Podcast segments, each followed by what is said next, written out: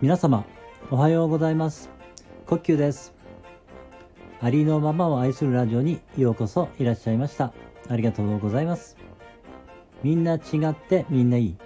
誰もがありのままの自分で安心して今ここにいられたらいいですね。人は生きてるだけで存在しているだけで価値がある。今日はですね八方美人で生きてきた人に朗報があります。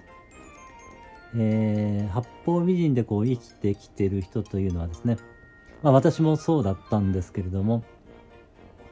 えー、まあできるだけこうね、人に嫌われたくないという思いがあって、まあその人にね、合わせてしまうということをしてしまうと思うんですけれども、まあね、ことを荒立てないようにするというかね、えー、なんか調和的に持っていこうとする、えー、傾向があるというか、まあ、特に日本人っていうのはそういう傾向が強いんじゃないのかなと思うんですけれども、えー、そういうことをしていますとですね、あのー、まあ自分の本心が、まあ、分からなくなってしまうっていうことがあると思うんですよね。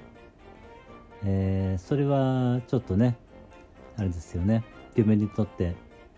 自分をねこう大切にしないことにつながってしまうので、えー、それはね、えー、辛い人生になっていってしまうと思うんですけれども、えー、そのね、えーまあ、好かれようと思って、え、まあいろいろやってきてるわけですけれどもだけどそれをね相手がどう受け取るかっていうのは相手のその受け取り方次第になってしまうんですよね。そしてその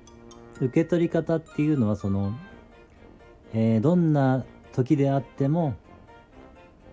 まあ、半分半分になるんですよね。半分半分というのは、えー、私のしたことに対してそれをね好ましいと思う人が半分それを好ましくないと思う人が半分になるわけですね。ですからそのねたとえこう好かれようと思ってやったとしても半分の人はやっぱりそれを嫌だと思う。嫌だというかね、えー、好ましくないようなねそういうふうに取るわけですね。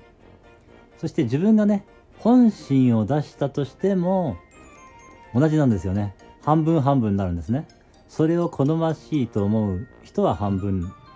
でそれね好ましくないと思う人も半分になるわけです。ですからどっちにしても同じ結果になるんですよね。あのそういうこれは宇宙の原理原則があるんですけれどもあのそれからいくとまあ自分の本心で生きた方が楽ですよね。まあだからえっ、ー、とねまあでもそれで生きてきてしまってる人が急にね変えようと思っても難しいと思うんですよね。私もやっぱりなかなか、えー、難しいと思うんですけれどもでもねこの